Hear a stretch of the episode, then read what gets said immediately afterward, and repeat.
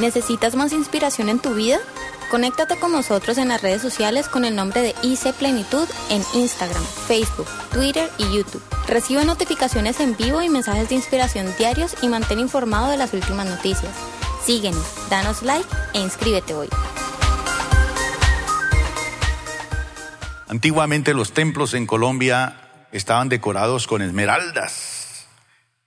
Sí, todos cuadros de la Virgen y los santos tenían esmeraldas, diamantes, oro, coronas de oro. Tuvieron que bajar eso de ahí y guardarlo porque se metían a las iglesias robaban todo eso. ¿Y de dónde salía todo ese oro? Y pues la gente iba y coronaba la Virgen o los santos. Pero de por sí cuando pensamos en un templo pensamos en un sitio exclusivo, limpio, dedicado a un Dios. Y dice Pablo, porque vosotros sois templo del Dios viviente. Porque muchos de los dioses no son vivientes. No viven, ya murieron. Como Dios dijo, ¿qué dijo Dios? Y lo que Dios dice se cumple y lo que Dios dice es verdad. Y, lo a lo que Dios se compromete es importantísimo. ¿Qué dijo Dios? Habitaré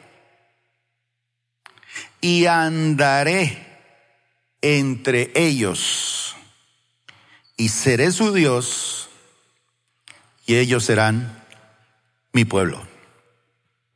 Entonces, la gran diferencia nuestra con muchas religiones del mundo es esa intimidad, esa relación tan personal con Dios.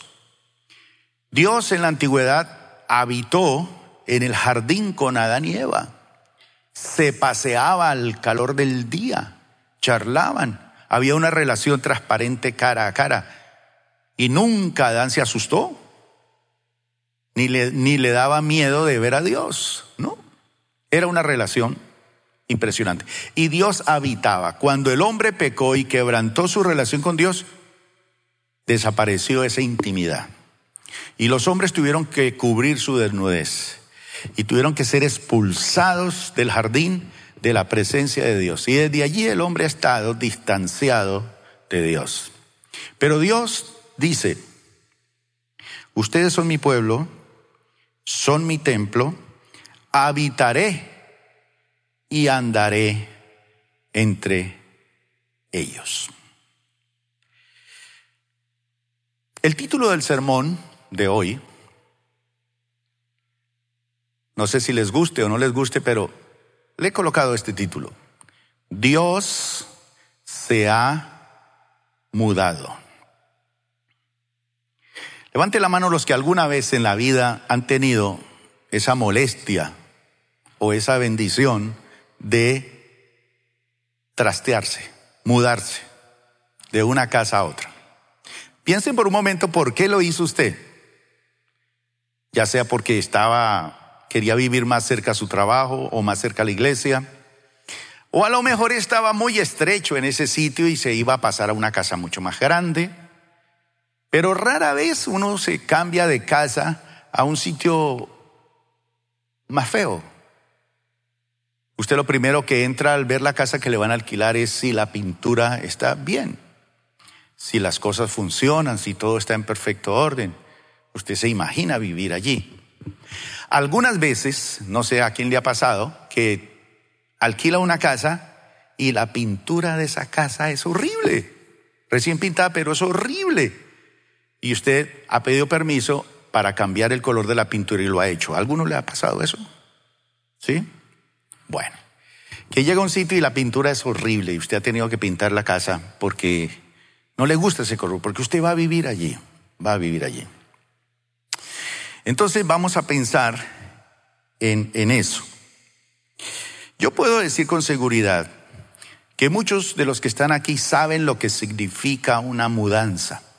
Inclusive podríamos de hecho montar eh, algunos de los que estamos aquí seguramente podríamos montar en este momento nuestra propia empresa de mudanzas. ¿Cómo llamaría la suya?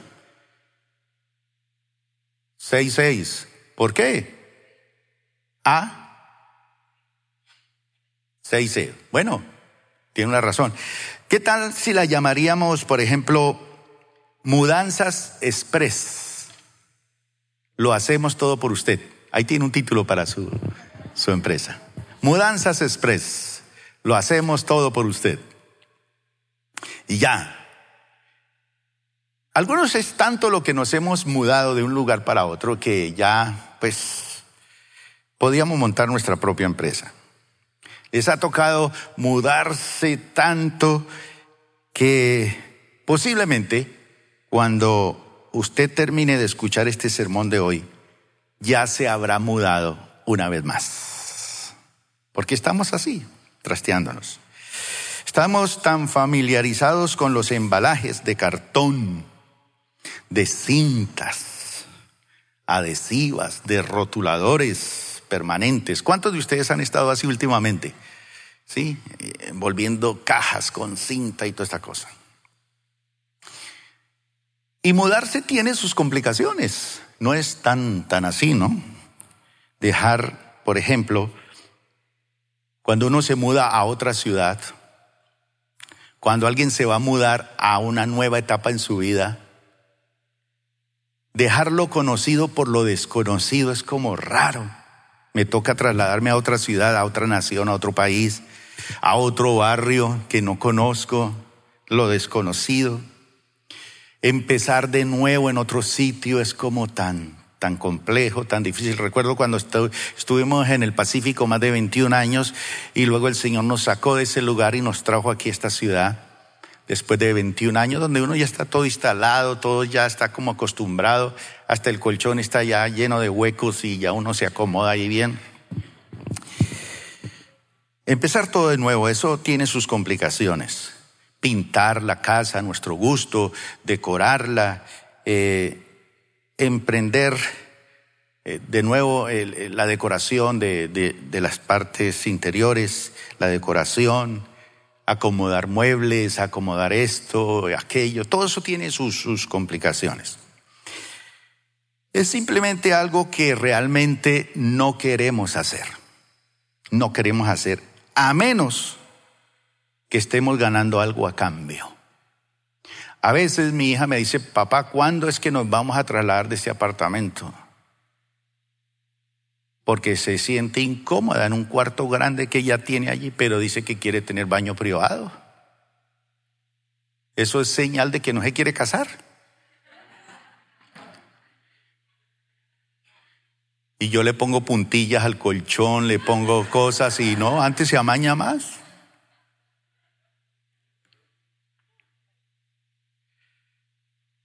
Entonces uno, uno se muda, se traslada a otro sitio, eh, uno no lo quiere hacer, a menos que sea realmente porque uno esté ganando algo, más espacio, mejor vista de la ciudad, mejor clima, ¿sí?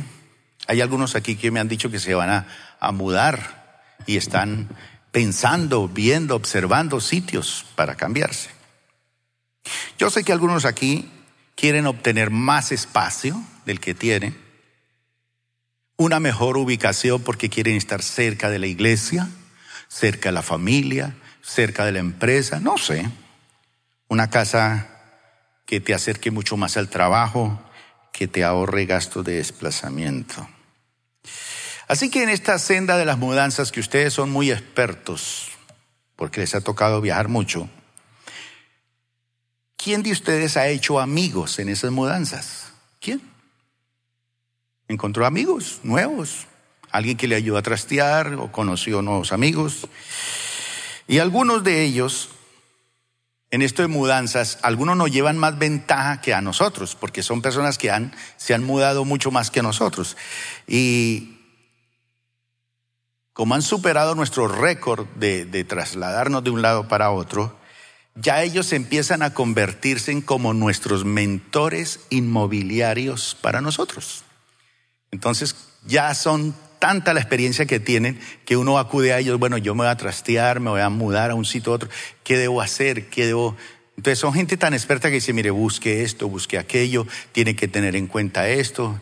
¿sí? Por ejemplo, ¿quién de ustedes cuando piensa mudarse ha pensado en tener en cuenta el sol? Levante la mano. Yo por lo menos cuando voy a ver un apartamento que me están ofreciendo, lo primero que hago es irme a la hora en que el sol está pegándole, ese sol de la tarde. Entonces, ¿a dónde le da? Y eso, ahí ya sabe uno, esta no es mi casa, este no es el lugar. Entonces, hay mentores inmobiliarios que nos dicen, tenga en cuenta esto, esto, esto, o en carros, en cosas. Hay gente muy que ha, ha vivido experiencias. Pero, aunque los motivos para mudar no son diversos y difieren unos de los otros, yo no he encontrado a nadie que se mude a una casa peor o que quiera mudarse a una casa peor o un apartamento peor. Solo por el hecho, por ejemplo, de decir, bueno, yo me voy a cambiar de casa porque yo quiero darle una oportunidad a esta casa de que viva sin mí. Por ejemplo, nadie, ¿cierto? Entonces, no buscamos jamás una casa más deteriorada, más envejecida. ¿Por qué? Porque nos toca invertir esfuerzo en arreglar esa casa para vivir. Uy, no, no, no. No solamente me toca invertir esfuerzo, sino también dedicación y muchos ahorros, pintando, pelando, estucando, organizando, hinchapando. Entonces, la lógica más simple nos grita es que hagamos siempre lo contrario. No vaya a irse para un sitio peor. Horrible, no lo haga. Eres tonto si lo haces. No lo hagas. Pero quiero contarles hoy, esto de mudanzas, la historia de un amigo cuyo mensaje este mes lo estamos transmitiendo como un amigo que es un héroe, un héroe.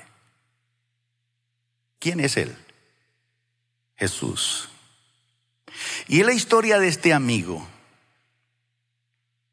que es tan cercano, es la historia de este amigo tan cercano, que una vez decidió mudarse y trastearse. Y él hizo todo lo contrario a lo que nos podría, perdón, decir un mentor inmobiliario. ¿Qué hizo él? ¿Cómo creen que vivía él? En el principio era el verbo. Y el verbo era Dios. Y el verbo estaba con Dios.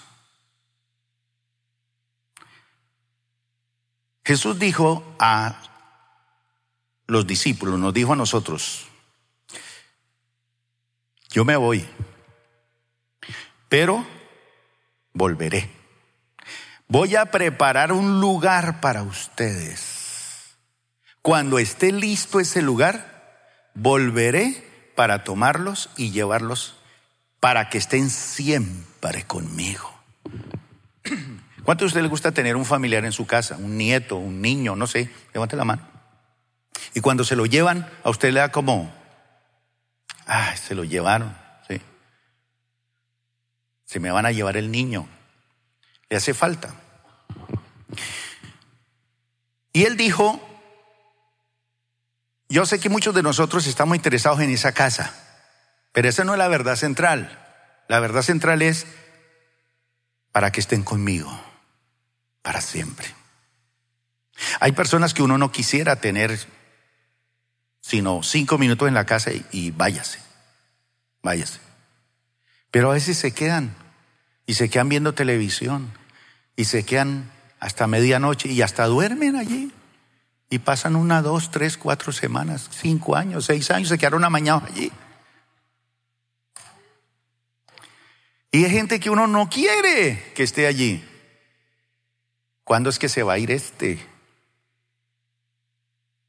Y la señora le echa llave a la nevera, cierra los baños,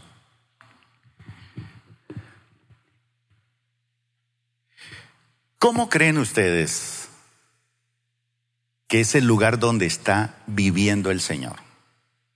¿Cómo se lo imaginan? Habrá una suite aquí, por allá en Dubái, de esas que tienen esos petroleros jeques, que la grifería de los baños y las tazas son de oro. En estos días le regalaron al presidente Trump un sanitario de oro. Oro, oro, oro. ¿Cuánto les gustaría tener un sanitario así de oro? Levante la mano.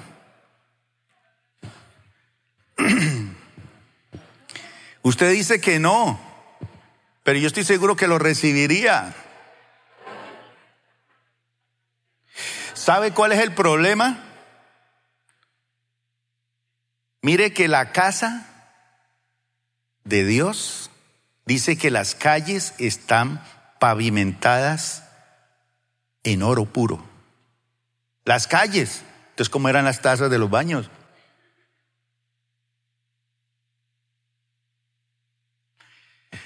Entonces, fíjese y piense la dimensión de la mudanza de Jesús. El Padre le dice, mena, hay un plan. Pero antes de pensar en la mudanza, le voy a decir unos daticos aquí interesantes que tengo en la Biblia. Levante la mano aquí los que tienen carro, o moto, o bicicleta. ¿A qué velocidad máxima usted ha andado en su carro? Por allá en carretera. No lo dejan mucho más, pero hay gente que la rompe, ¿no? Pero hay países como Alemania donde hay unas autopistas donde usted puede, no, no hay límite de velocidad. Y lo mínimo que hay que andar más o menos para no entorpecer el tráfico es a 300 kilómetros por hora. Para no entorpecer. Entonces esas calles están, esas carreteras están hechas con el peralte perfecto para que pueda usted ir a 300 kilómetros por hora en un carro. Pero en la ciudad nos dicen que podemos viajar aquí, lo máximo es a cuánto? 60 kilómetros por hora. Y nos da rabia. Pero vamos a suponer que usted se consigue un carro que va a viajar no a 100 kilómetros, ni a mil kilómetros, ni a 100 mil kilómetros. Va a andar a 300 mil kilómetros por segundo. Eso implicaría que en un segundo, ¿qué es lo que demora esto? Usted le daría en ese carro siete vueltas a la Tierra. ¿Cuánto demoraría usted en un avión para ir a Barranquilla? Cartagena, 30 minutos. Bueno, en un segundo le da siete vueltas a la Tierra. Para que piense usted más o menos cómo fue el trasteo del Señor. Entonces, si usted se monta en ese carro,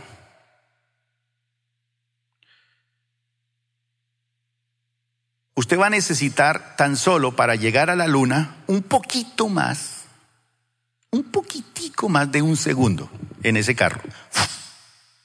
Ya está aterrizando en la luna. A esa velocidad. Para que miremos las distancias. ¿Cuánto demoramos de aquí a la luna? Un poquito más de un segundo. Entonces más o menos en dos segundos va y vuelve. Lo que demora usted carraspeando la, la garganta. Bueno, si usted quiere ir al sol en ese, en ese carro a esa velocidad, para que mire las distancias, para ir al sol usted va a gastar tan solo ocho minutos para llegar al sol. A esa velocidad. En ocho minutos llega usted al sol.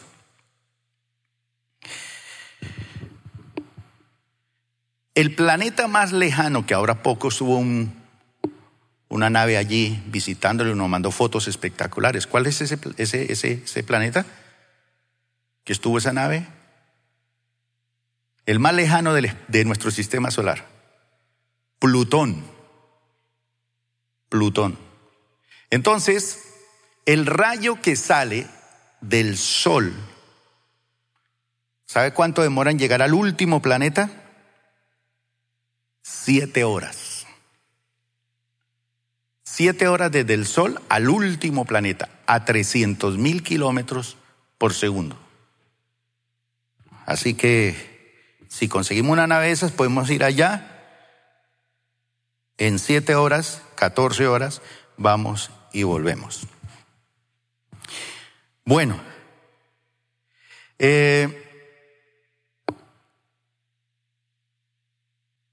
es allá donde termina el reino del sol, digamos, donde llega el último rayo del sol, donde tiene el dominio del sol, porque el, el sol donde giran los planetas tiene ese dominio. Entonces, más o menos, hasta allá eh, se gasta ese tiempo y son más o menos siete mil millones de kilómetros que hay de distancia de aquí a Plutón, siete mil millones de kilómetros.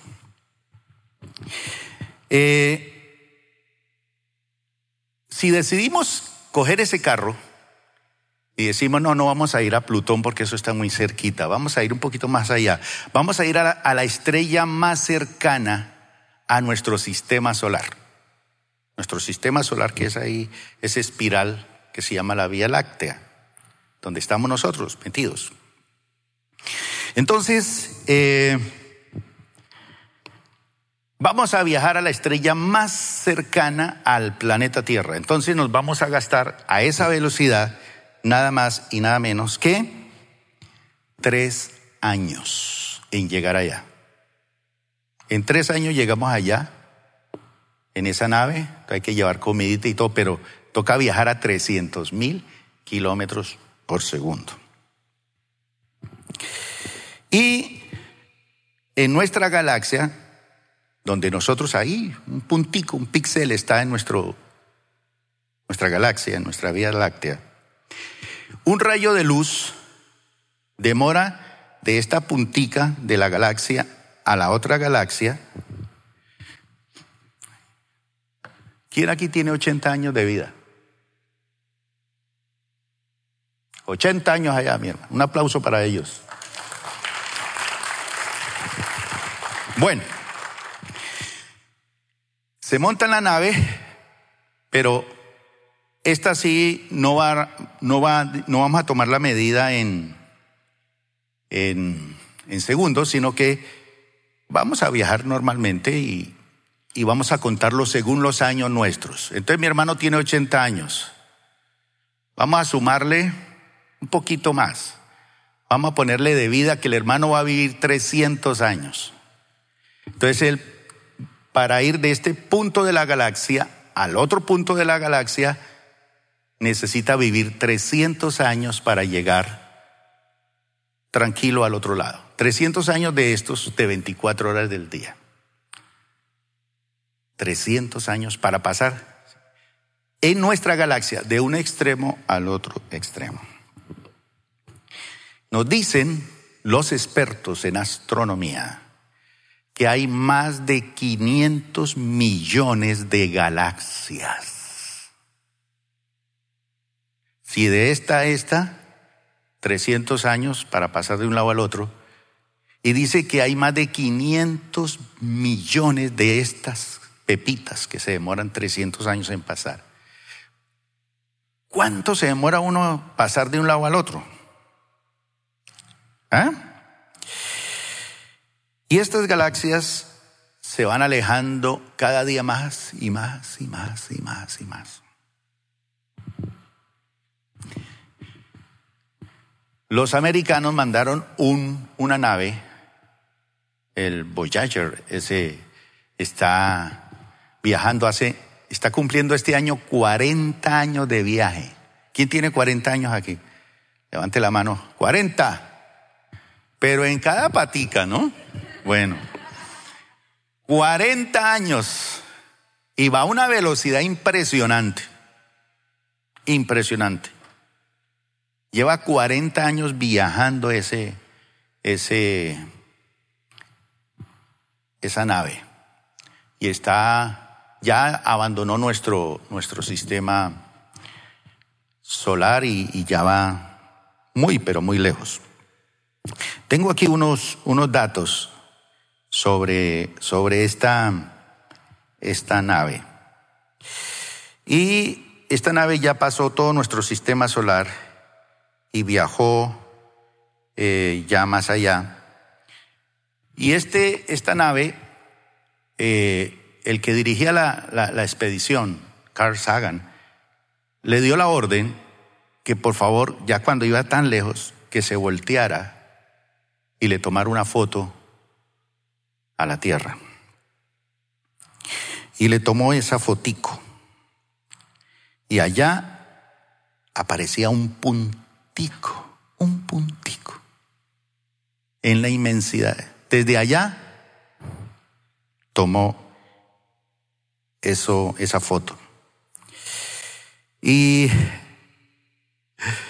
lo más interesante es que en este momento, si alguien le manda un mensaje a esa nave, demora 14 horas y 20 minutos en llegar a ella. Por lo tanto, 28 horas en ir. Por ejemplo, la nave dice, ay, veo una piedra, me voy a estrellar. Por favor, manda la, la orden aquí desvíeme. Entonces, ¿cuánto demora? 14 horas y 20 minutos. Y la orden va viajando a 300 mil kilómetros por segundo. Entonces, para que vean la dimensión de los tiempos. Y cada vez más se va debilitando la señal. Y esa nave lleva allí un disco de oro con canciones en muchos idiomas, con coordenadas científicas para que si algún ser inteligente lo encuentra, sepa que estamos aquí. Pero cuando usted mira ese universo por la noche lleno de punticos blancos, un puntico de esos es la Tierra. ¿Quién se va a imaginar que allá, en ese puntico, hay tanta cosa? Han habido emperadores, tiranos, muertes, guerras, se odian, religiones, de todo, mejor dicho. Entonces, ya que usted vio ese vasto universo, quiero que mire otro vasto universo. Venga, mi hermano.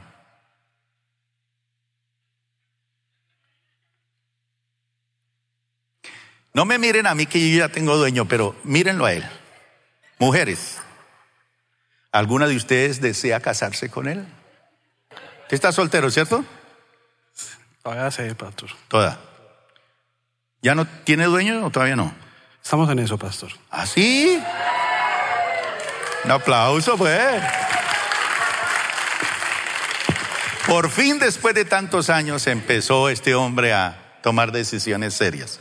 Bueno, pero bien, después de ver esas distancias tan astronómicas y la Tierra se ve un puntico nomás, miren este otro puntico dentro de ese puntico.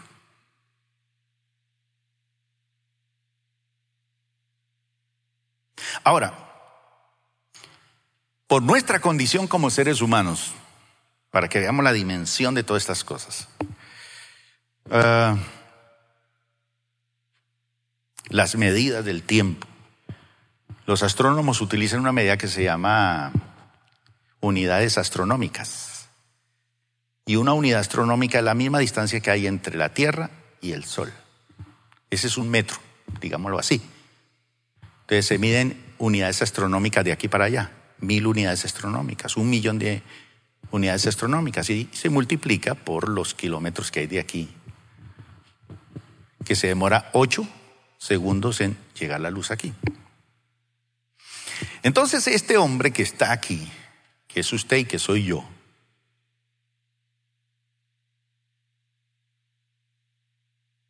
¿quién de ustedes quisiera vivir en esta casa?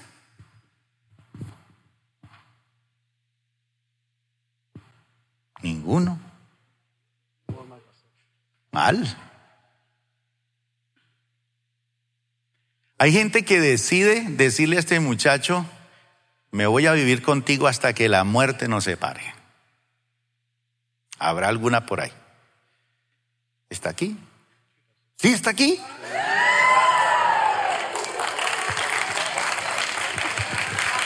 Esto no estaba en el libreto, esto no estaba organizado.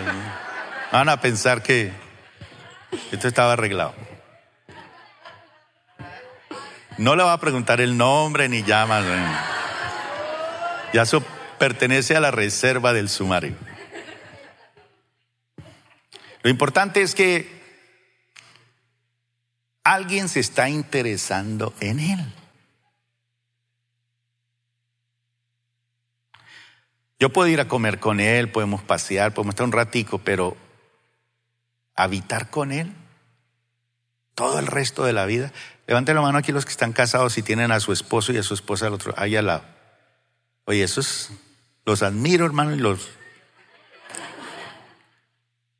A mí no, no me ha tocado eso, entonces.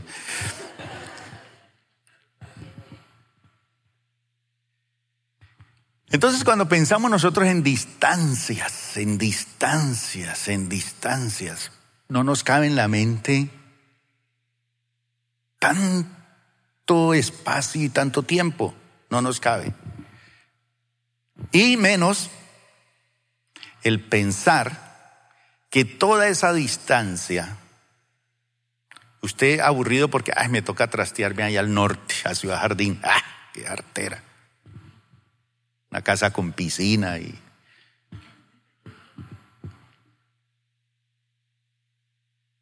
Yo estaba trasteándose hace poco y estaba enojado con ese camión y toda cosa. un año trasteándose. Un año trasteándose, pero ya no va. Ya, ya. Ya está arreglado. Bueno, entonces se harta uno porque el, tengo que trastearme. Media hora dura el carro en llegar allá y bajar todo eso. En esas unidades astronómicas en que medimos el universo, Jesús tuvo que traspasar los cielos de los cielos para venir a mudarse a una casa estartalada, vieja, arruinada.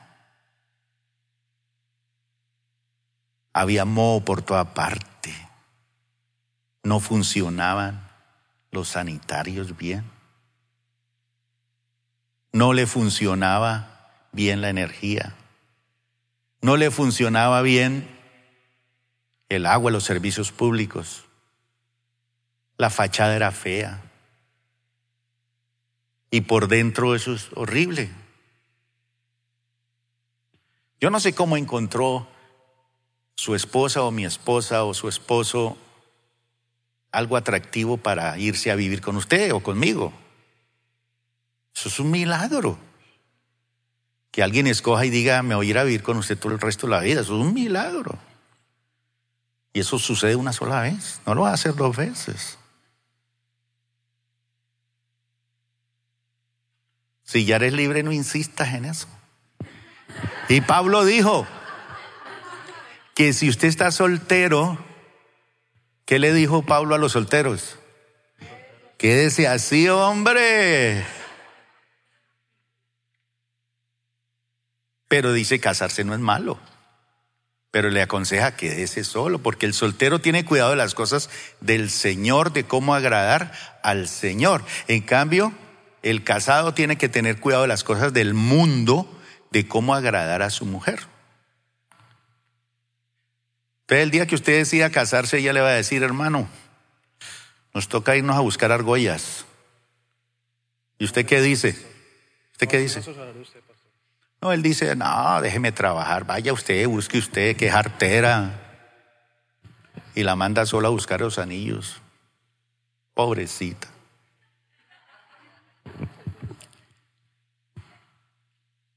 Y entonces, ¿cómo así? No, ya el hombre decide compartir su vida con otro, ya le toca morir y irse con ella, ir a hacer mercado. Imagínese irse con la esposa y que de compras. Por lo menos ir a comprar zapatos. Recorren todo el centro comercial, se los miden todos y al final dice no me gustó ninguno. Ah.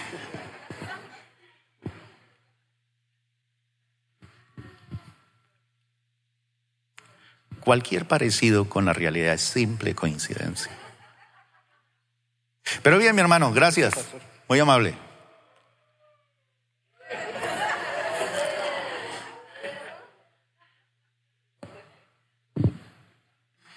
Entonces volvamos a ver ese versículo que pusimos al principio. Porque vosotros sois templo de Dios, del Dios viviente, como Dios dijo, habitaré y andaré entre ellos y seré su Dios y ellos serán mi pueblo. Mis hermanos, sí tiene complicaciones esa mudanza y yo creo que tuvo complicaciones esa mudanza viajar todo ese tiempo en el espacio para llegar aquí. ¿Quién tuvo que hacer ese trabajo del viaje? ¿Quién lo hizo?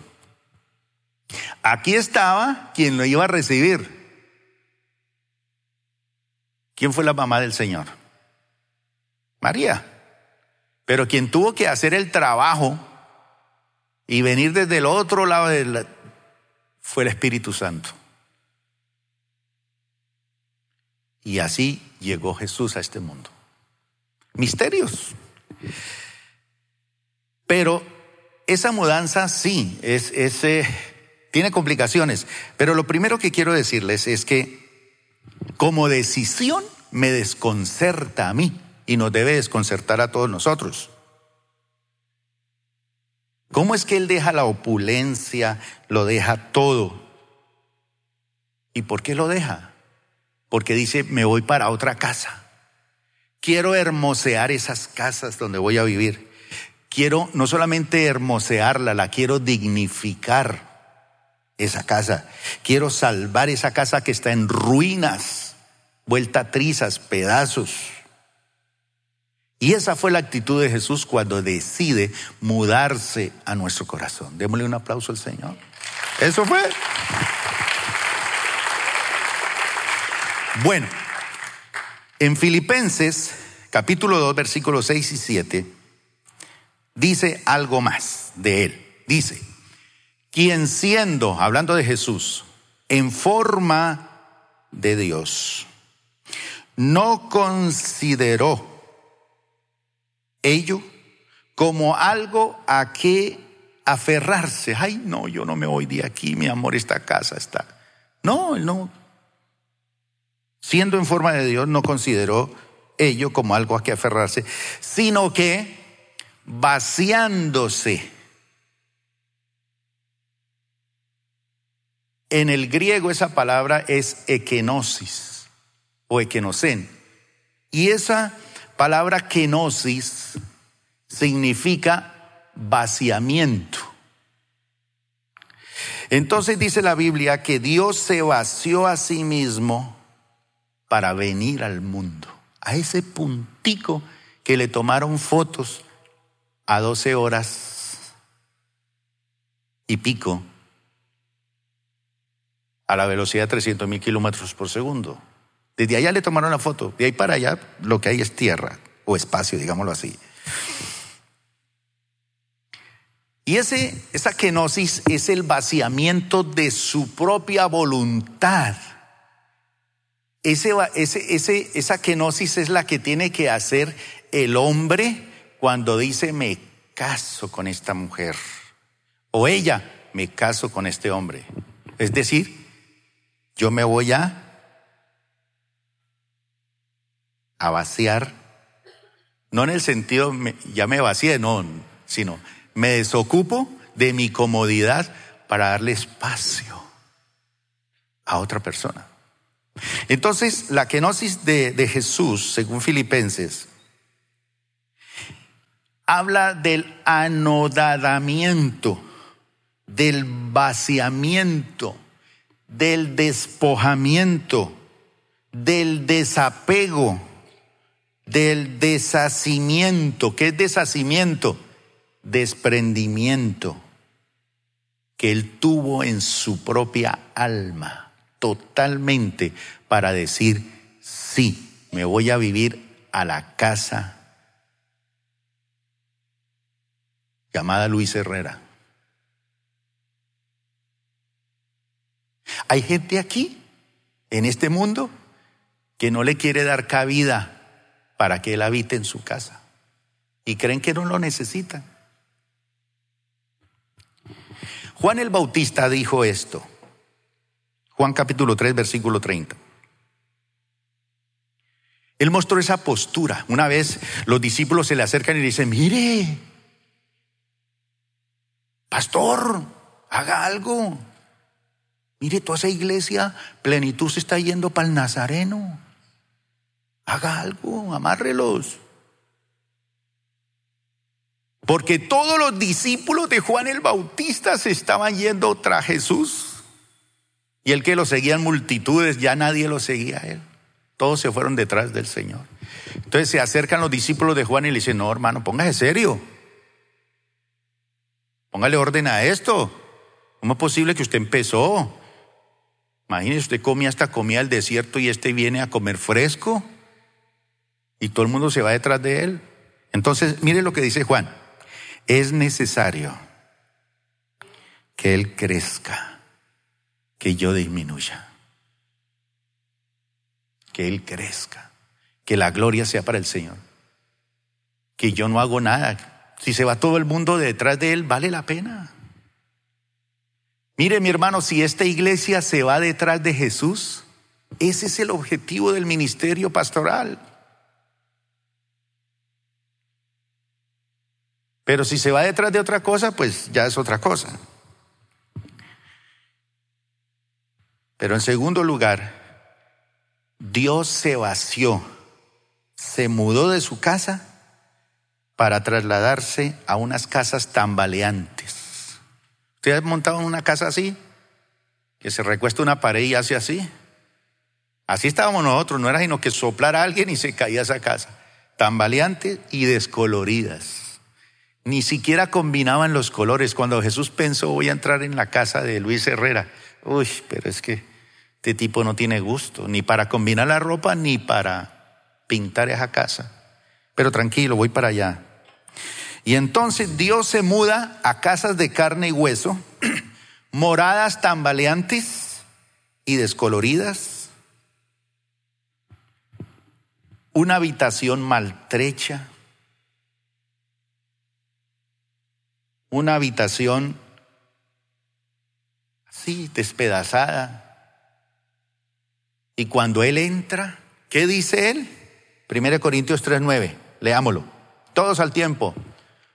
Vosotros sois labranza de Dios, edificio de Dios.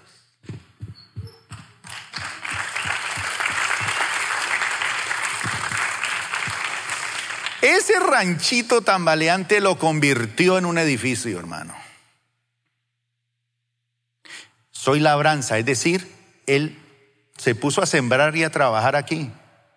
Y él invierte en nosotros. Y si somos su labranza, no permita que el diablo le dice que usted es mala tierra. No acepte mentiras de que su hogar no va a funcionar o de que a usted no le va a ir bien en el Señor. Claro que sí, usted es labranza es usted la tierra que el Señor decidió sembrar, habitar, trasladarse y está viviendo con usted y usted es un edificio de Dios. Pero ¿cuál es el propósito de esa mudanza? Hechos capítulo 1, versículo 8. Cuando yo era niño me gustaba jugar a tener poderes sobrenaturales. Y también mis amiguitos. Y una vez un amiguito mío decía que él era Superman. Y él se vistió de Superman y se tiró el tercer piso y dijo, a luchar por la justicia. Al otro día estaba enyesado todo el cuerpo. ¿Cuál es el propósito, mi hermano, de esta mudanza? Y aquí viene lo más bonito, Hechos 1.8. Pero recibiréis poder cuando haya venido sobre vosotros el Espíritu Santo y me seréis testigos en Jerusalén, en Judea, en Samaria y hasta lo último de la tierra. Cuando era niño jugaba a tener superpoderes. Ahora ya no tengo que jugar a eso, porque si tengo el Espíritu Santo, tengo superpoderes.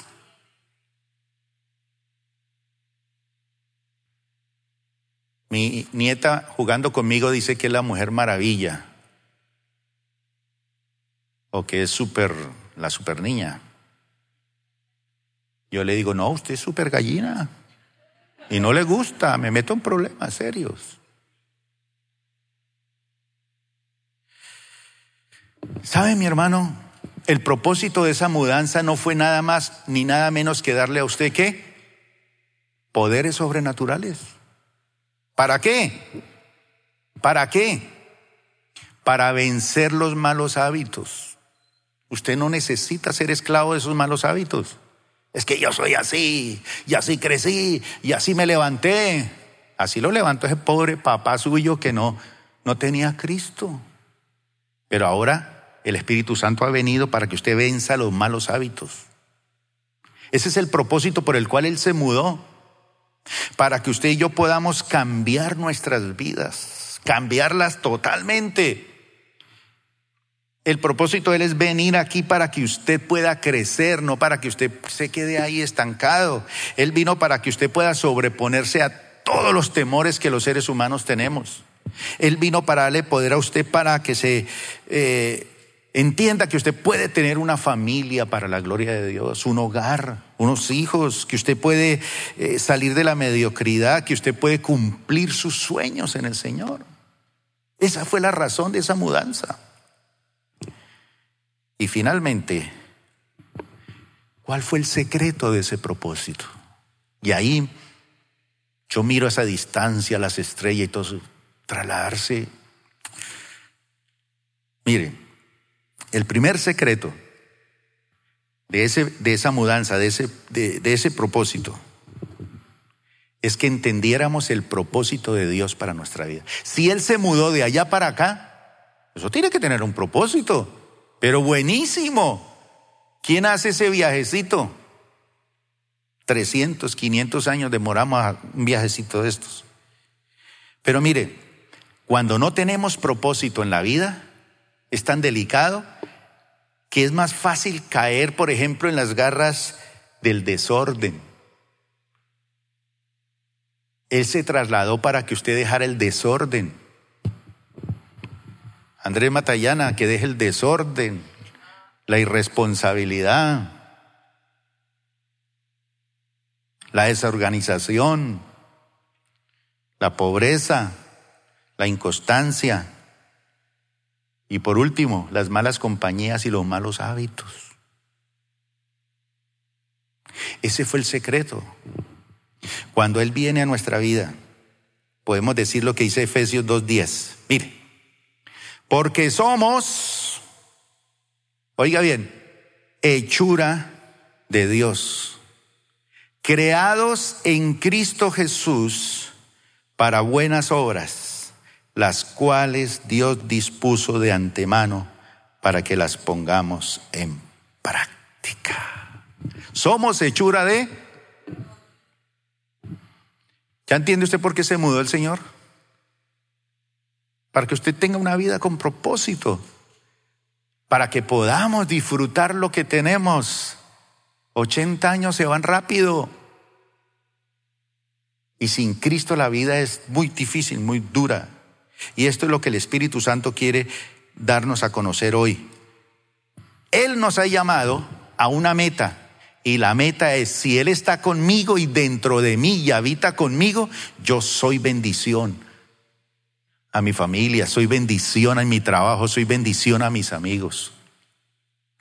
Y no me dejo arrastrar por ellos porque tengo una vida con propósito.